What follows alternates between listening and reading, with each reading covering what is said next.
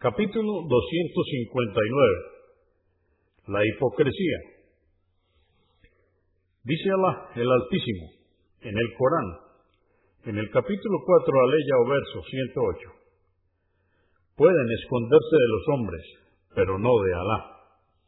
Él está con ellos cuando pasan la noche tramando lo que no le complace. Alá sabe bien todo cuanto hacen.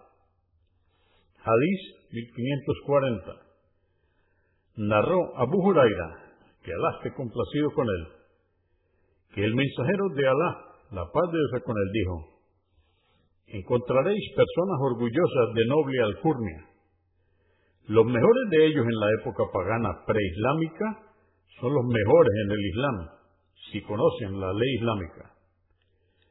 El mejor hombre para ser gobernante será aquel que más deteste el cargo encontraréis que la peor de todas las personas es la de dos caras, aquella que va a cada grupo diciendo que es de ellos y que no está de acuerdo con nosotros. Es decir, a unos les dice una cosa y a otros les dice otra. Convenido por Al-Bukhari, volumen 6, número 384, y Muslim, 2526.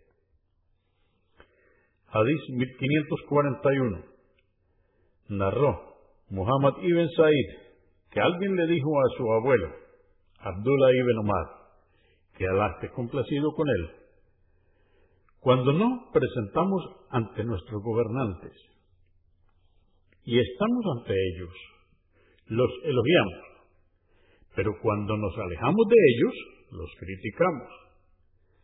Dijo, esto lo considerábamos hipocresía en la época del mensajero de Alá la paz de Dios con él. Al-Bukhari, volumen 13, número 149.